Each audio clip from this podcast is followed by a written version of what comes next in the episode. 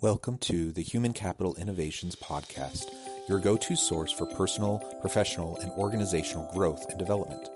We hope you tune in often for all things people management, organizational development and change, organizational leadership, and social impact related. Maximize your personal and organizational potential with Human Capital Innovations Podcast.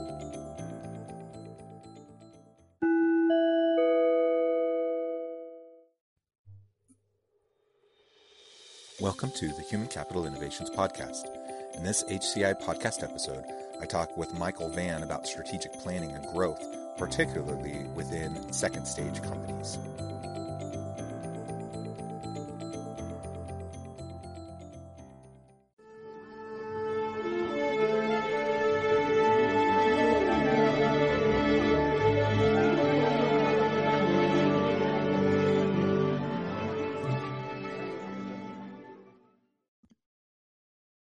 Michael Vann, welcome to the Human Capital Innovations Podcast. Thanks for having me. Excited it's really a pleasure to have you joining me today. Uh, Michael, you you come to us um, from the strategy space where you help um, organizations with their strategic formulations and uh, trying to think through their growth, you know, and, and uh, SWOT analyses and various things related to um, their growth and development. Uh, I think this is super important, particularly in this um, time of COVID pandemic, as we're trying to, you know, as a lot of organizations are are fighting just to stay alive. Um, I think a lot of these um, these second stage companies, the types that you tend to work with the most, are also a, a lot of them are very vulnerable right now. Um, and so it'll be really interesting to talk through that with you and and get your ideas on um, how you're approaching uh, these topics with your clients and trying to help organizations find sustainable strategic approaches to riding out the storm, so to speak, and move on into uh, hopefully right on into the sunset post pandemic, right? Yeah, no, it was a fascinating, uh, I guess turmoil, tumultuous would probably be a better term, you know, from mid March when this hit through you know, probably, I don't know, maybe mid April or so, that first month to six weeks of watching this black swan event suddenly take all these businesses that, you know, were working towards implementing strong strategies and building their companies and then completely seeing all of that just put into into doubt and how they responded to it. And um, I think one of the fascinating things was it was indiscriminate as to which organizations it it hit you know, we yeah, had yeah. companies that we thought would be, you know, great. They're recession proof typically, you know, because they're in these these types of industry. Like as much as everyone, food or restaurant business can be challenging, people are always going out to eat. You know, so you can you can weather a ten or twenty percent shutdown or reduction in sales, but then suddenly be told overnight, no, you're shut. Um, yeah. But that company over there, they're allowed to stay open. So it was it was a wild experience to deal with the, the differences of, of how winners and losers were, were chosen arbitrarily by the government. Yeah, absolutely. Uh, well, as we get started today, just um, for my listeners, so they get a little bit more background to you, I just want to uh, briefly share a little bit of, about your background and your company, uh, and then give you a chance to add anything, and then we'll jump on into our discussion. Michael is the president of the Vann Group LLC. He joined the firm in 1999 and is, and is responsible for the day to day management and strategic direction of the firm. Michael has over 20 years of strategic consulting and transactional advisory experience. He's a member of the Forbes Coaches Council, a licensed uh, predictable success practitioner, and is a licensed facilitator of the Edward Lowe Foundation's PeerSpectives program. Uh, he is also a member of the Lowe Foundation Strategic in- Integration Growth SWAT team, which provides support to growth oriented second stage companies. Um, I could go on and on about your personal background, but let me read a little bit more about um, your business. The Vann Group is a multi generational family owned business that provides strategic consulting and transactional advisory services to the owner to the owners of privately held businesses. The Vann Group is an affiliate of the ROCG Americas. ROCG is an international professional services and consulting firm with offices throughout North America, Europe, and Asia and the Asia Pacific region. Um, they are the only international firms specializing in the areas of strategy, finance, finance operations of business tradition, uh, transitions for the privately owned and emerging growth enterprises. Uh, what an interesting and, and, fascinating background, Michael, and uh, it really is truly a pleasure to have you join us. Anything you would like to add as we get started? No, I think one of the unique things on our background that doesn't sometimes come through, and that is that uh, it's multi generational, but it's a father son team. You know, which when we get into succession and transition planning, puts us in a rather unique uh, spot because you've got the the guy with a lot of gray hair and the guy with a little bit of gray hair uh, sitting at the table looking at those internal transitions. So provides a really fun dynamic to be working with your with your father after 20 years and and doing that type of work. Wonderful, awesome. Um, as we get started, maybe you can provide a little bit more background and information um, to your approach to strategy with second stage companies. Sure. I think you know our our strategic approach, which we've been doing for 20 years, started initially with um, a lot of work around the Jim Collins, you know, framework of good to great and built to last, and starting to work with companies into those those mindsets of you know how do we get the right people on the bus and where's the bus going to go and the, the technology as an accelerator and the flywheel and all those those great ideas. Um, and back then, planning was done kind of just on an annual basis, right? We'd come together, we would do an offsite and have, you know, a session. And we come up with a plan, and then maybe we got it implemented, maybe we didn't. Over the past, you know, I'd say half a dozen years or so, it started to transition with the rise of uh, Rockefeller habits and scaling up, and EOS from uh, Gino Wickman, and email, you know some of these systems that started to take these concepts and start to build a tool set and a consistency of uh, execution around them. So we've seen a lot more um, activity with our clients, you know, rather than just an annual planning. It's now very engaged. You know, we're meeting with them on a quarterly basis. We're doing those annual sessions, and a lot of times we're engaging with them on a weekly basis, um, which has been a been a big transition for them and it's it's probably evolved more so where that vision side of it where oh we're going to be in 10 years is is not as important in those daily conversations as it is about dealing with our leadership in organizational issues how do we develop our culture how do we train and mentor and, and coach so it's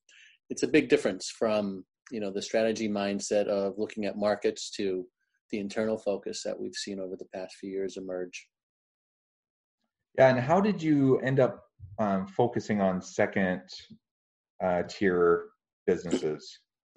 Um, it kind of uh, happened by accident. I initially got started in my career in corporate, you know, working Fortune 500 uh, companies, doing a lot of work in the in the government space. And when I got bored and sick of that, I came home to the family firm, which was, you know, targeted towards small and mid-size uh, companies uh, from an accounting standpoint. And so that was always the family family history. And I ended up going to work with a company called Allied Reliability, which at the time was probably a, started working on a consulting basis, doing a couple million dollars.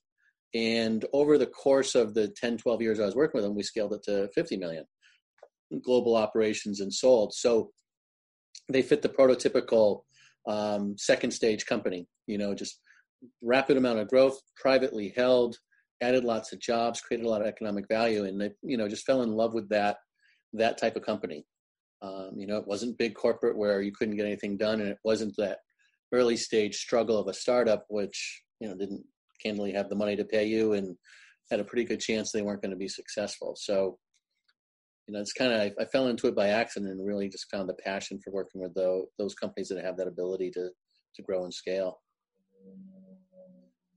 Yeah, and and scaling can be really difficult. And I mean, you you understand what it's like working um, in a family-run business, um, and not that all small businesses that scale are family-run, but often they are uh, initially. Um, and scaling from that first stage to the second stage can be a big hurdle. Scaling from that second stage uh, to further growth can be another huge hurdle. Um, what are just a couple of, of tips that you would give to most second stage companies as they're thinking about um, the maturity of their organization, getting the systems, processes, procedures, policies in place to enable sustainable growth and scaling. Yeah, I mean, the, one of the things we talk to, and we, you know, initially get engaged with the CEO owner level, and we talked to them about the ability to position the company so it can run without them, and that usually kind of puts the light on in their head. Go, yeah, wouldn't that be great if I wasn't here 80 hours a week? How do I start to go and, and do that? Um, so I think one of those that mindset for for an owner is the ability to start to let go and think about running the company from a scaling standpoint that it can work without you versus I have to be involved in everything. And when you do that, it opens up a whole different level of decision making in their organizations. Right? It's no longer them as the bottleneck making all those decisions. Now they have a team. And you know, candidly, a lot of times in these companies, those teams aren't prepared for that. They're generally, uh, you know, tier two, like they're managers, right? They work in the business every day, and maybe they're starting to do a little bit of strategic thinking. But so it's a big step up to start to think about the business as an overall enterprise. Um, so, you know, for an owner to be able to uh, allow their teams to do that and give them the processes to, to do that is is critical to be able to scale. You know, getting that team engaged. Yeah, I love that, and I think that's a what you just described is a common problem for a lot of leaders, not just those who are scaling or second stage uh, companies. You know, just this this idea of releasing control, letting go, delegating more, um, empowering your employees, um, and and uh, encouraging and supporting uh, their ownership over their pieces, and and uh, really driving that robust collaborative discussion that can generate new, you know, great ideas. You know, that's that's nice to say, but it's hard to do, and it's something that a lot of organizations really struggle with. Um, but particularly, like you said, I think small and growing um, organizations where where the leader is used to doing everything, having everything run through them. That's that's hard to let go of because it's their baby and they're so passionate and invested. And you know, it's not just about ego necessarily. It might be ego, but it also is just their passion and you know they, they want to see this be successful and it's really hard to let that go.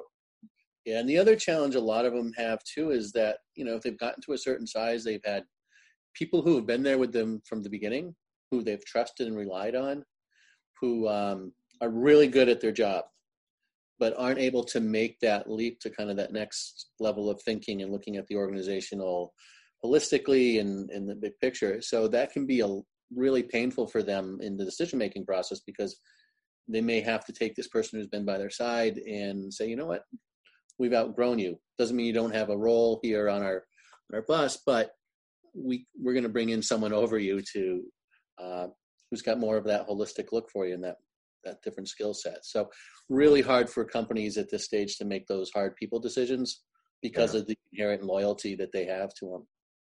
Yeah, and and that's good. That's good that they have that loyalty and that commitment.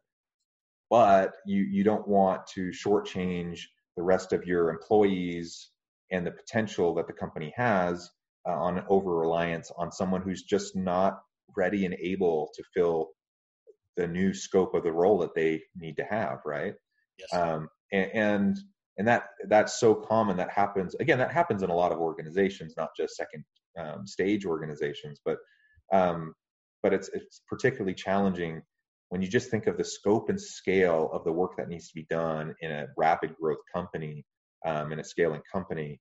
That's just not for everybody. And it doesn't mean that they weren't successful in the past. It doesn't mean that they can't be successful in the future but perhaps that role needs to be tweaked a bit something that's more suitable to their their skill set their talents and their capabilities.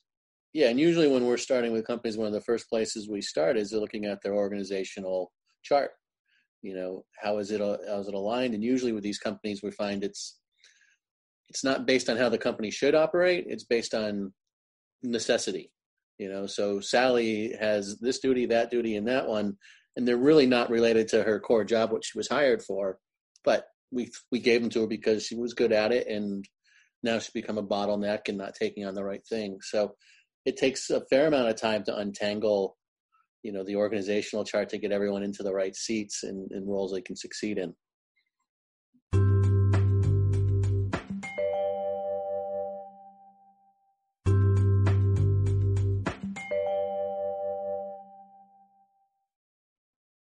Yeah let's talk a little bit more about those bottlenecks because that's a huge problem um, for organizations where you have decision making authority really um, isolated into specific areas. Um, what what do you do in working with organizations to help them think through that and to help them uh, open up the the pipeline for decision making in key you know areas of the business?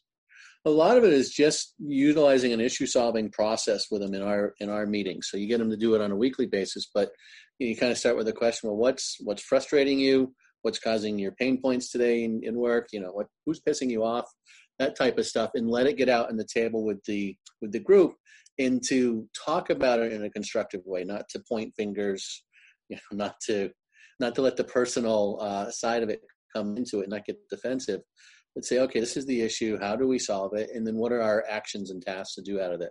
We're very big on the thought that if you're going to take tackle an issue you don't leave the issue until you solve it and you don't and you don't walk away without having definitive actions that you're going to take to resolve it. So getting our teams to think in those terms and it's not as personal. You know you've got a whole group conversation about it. Um, you get different per- opinions and perspectives and you create that consensus for it versus sometimes the one-on-one that can you know make someone upset. Yeah and those those difficult conversations that have to occur in these these people management decisions you know that is a challenge and i've seen in the past that a lot of um, ceos and second stage businesses um, or or c-suite you know senior level executives they just they're not comfortable with having those discussions. They're not comfortable having um, you know making those those hard decisions. How how would you coach uh, a c-suite executive on that process as they're thinking through the people? Are they in the right place? Are they doing the right work um, these people that they've known for forever that they trust they love um, they re- they've relied on how how do you coach them through how to have those difficult discussions? One of the one of the tools that we use with it when we get our groups together um, you know is from uh, eos is this people analyzer tool which allows you to rank your people against their core values and then the get it want it the capacity to do the job. So what it does is it goes all right here's a here's what our organization believes and our core values and then here's the seat on the bus with the get it want it capacity. So it allows us to have those conversations within the framework of the core values which takes some of the pressure off of you know the things we can't really put our fingers on about it. Because we're talking about well it was this core value and they did this and it doesn't really reflect what we're trying to do as an organization.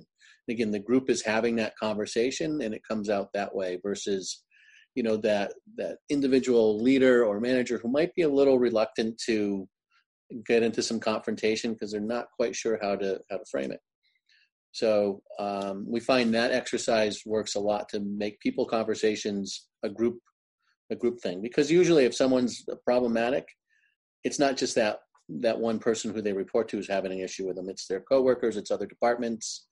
Um, so it brings it to light and allows the organization to address it um, from the organizational perspective rather than just the one-on-one case.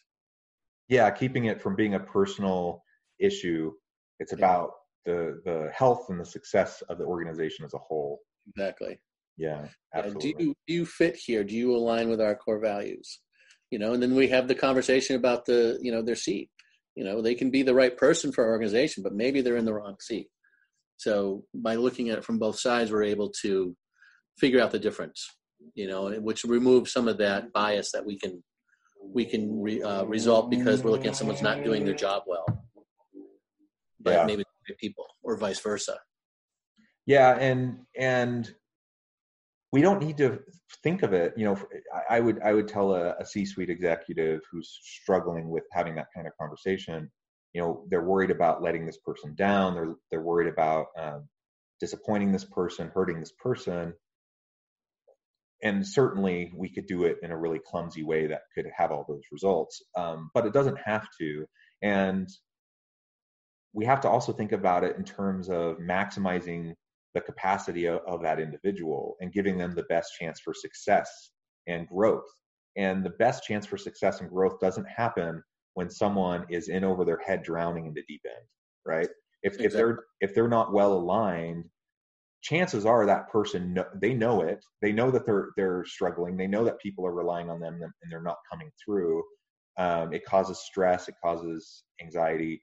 And their performance isn't great. Their their trajectory for their career isn't great if they're not performing well. And so when we can have those hard discussions help assess the situation realign people get them in the right place then we give them a chance to be successful again. We have a we give them a chance it might be a vertical move. It might even be a, a small step down. But sometimes it's that small step down um, into a slightly different area that reinvigorates somebody. It gives them the chance to recalibrate their efforts and then and then it can relaunch them in their career and people can find great success. So I, I like to frame it in terms of this is a development plan for you to find greater success in your career. Um, there may be a little bit of pain in the short run um, but we want to help you be successful and maximize your potential.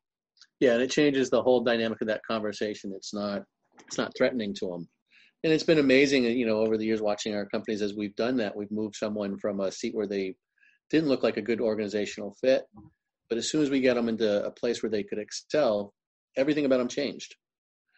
You know we went oh my god this is an a player now. It was just wrong wrong fit so by addressing it from that standpoint we're able to get value out of someone who is a, good person were just miscast yeah and i i think that's a really important point too because I mean, pre-COVID pandemic, I mean, now we have record high unemployment rate, you know, 40 plus million people out of work over the last couple of months and businesses are struggling. Prior to all of that hitting though, we had record low unemployment rates. Um, we had a hyper competitive labor market. We had a real, it was a really tight labor market where, where organizations were really struggling to get good qualified applicants, particularly in high skilled jobs to be able to perform roles. And so we companies don't have the luxury of just saying, ah, this person, you know, Peter principle, this person was elevated to a, you know, to their past their level of ability and now they're incompetent. You know, in a lot of organizations, traditionally that person would end up just getting fired. But we don't have that luxury in a hyper competitive labor market where things are so tight. Um, instead, we can take a, a second look at that person. We can recognize and continue to understand the value that they can bring and add, we can recognize that maybe we made the mistake in putting them in the position that they're in, that they're not succeeding. And, and then we don't lose a valuable person that's going to be really hard to replace, right? Yep, and all the associated costs of replacing them. You know, the, the burden on everybody else, the actual dollar cost, the training cost for someone new, and it still can be a bit of a crapshoot whether or not that's the right person that you've replaced. So Absolutely, absolutely. That new we we we often think. I mean, employees do this when they're looking for other jobs. You know, greener mm-hmm. pastures. Um, but employers do this too. Like we we often think, ah, we, we just we just need this quick fix. Let's get this one person out, get this new person in. That's going to solve everything. That's going to make all of our processes better, and we're going to be a fine, you know, a humming, fine-tuned, you know, engine at that point.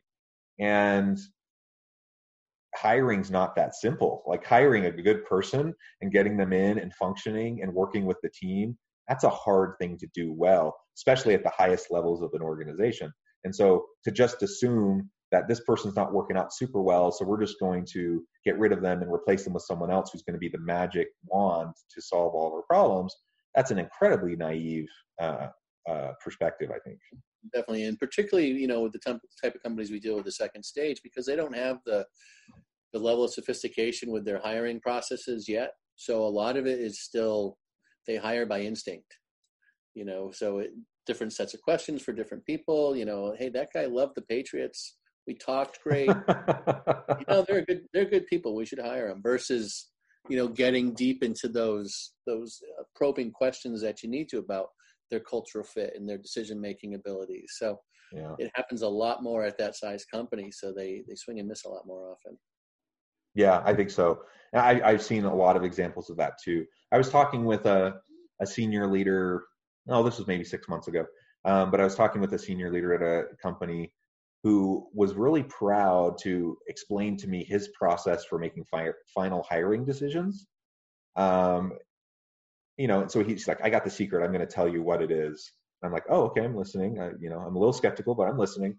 And he tells me his his way of making final decision is kind of the camping test. Who who would I want to go on a camping trip for the weekend with? Who would I enjoy spending that weekend camping? And that's the person I'm going to hire because I know that they'll be a good fit with the company. And of course, in my mind, I'm like having red flags, you know, going off all over the place. I'm like, that is the last way you want to be making a hiring decision. um, That's how you find a friend, not how you find an employee. Yeah, and and well, it just introduces all these biases and all these factors that you're not supposed to really consider when making a decision.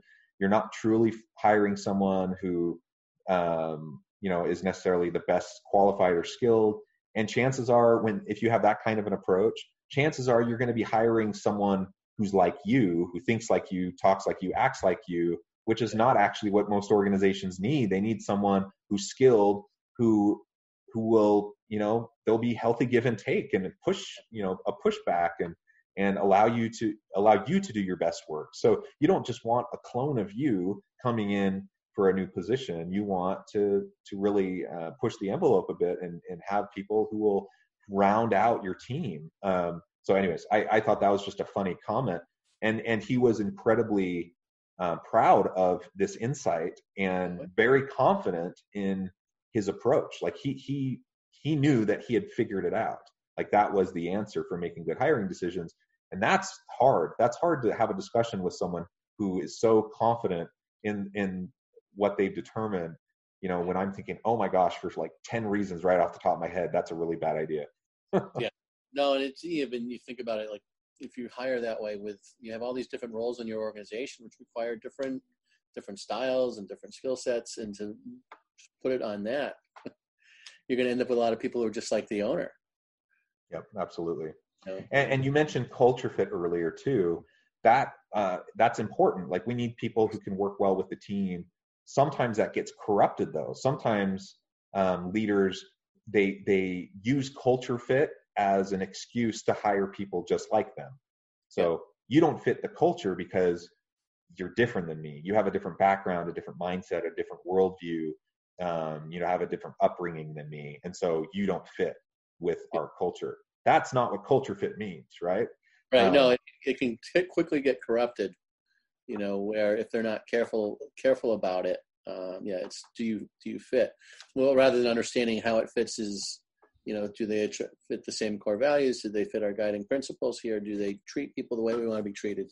You know, recognizing they all have different different interests and outside and uh, different styles, but how do we get yeah. that alignment? Yeah, perfect.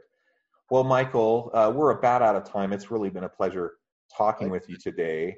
Um, before we finish up, though, I want to give you a chance to share with the listeners how they could get connected with you and learn more about um, your business and how you might be able to help them. Sure. You can find us on the web at uh, VANN, which is V-A-N-N group.com. And I think also our email is let's go at vann group.com.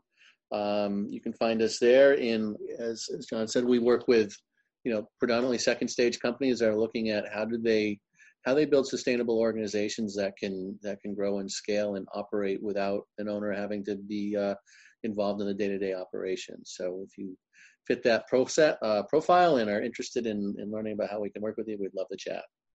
Awesome. Well, thank you, Michael. I encourage uh, my listeners to check you out and get in contact. Um, it's really, truly been a pleasure talking with you, and I hope we can do it again soon. Definitely. Thanks for having me. Uh huh. Bye bye.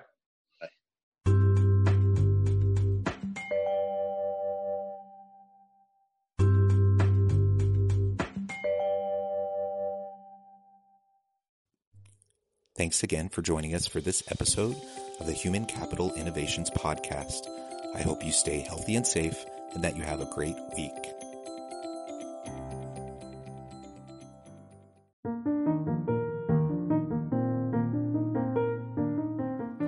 Check out our new weekly LinkedIn newsletter, Alchemizing Human Capital, exploring industry trends via original research and interviews with executives and thought leaders from across the globe. We look forward to having you join us.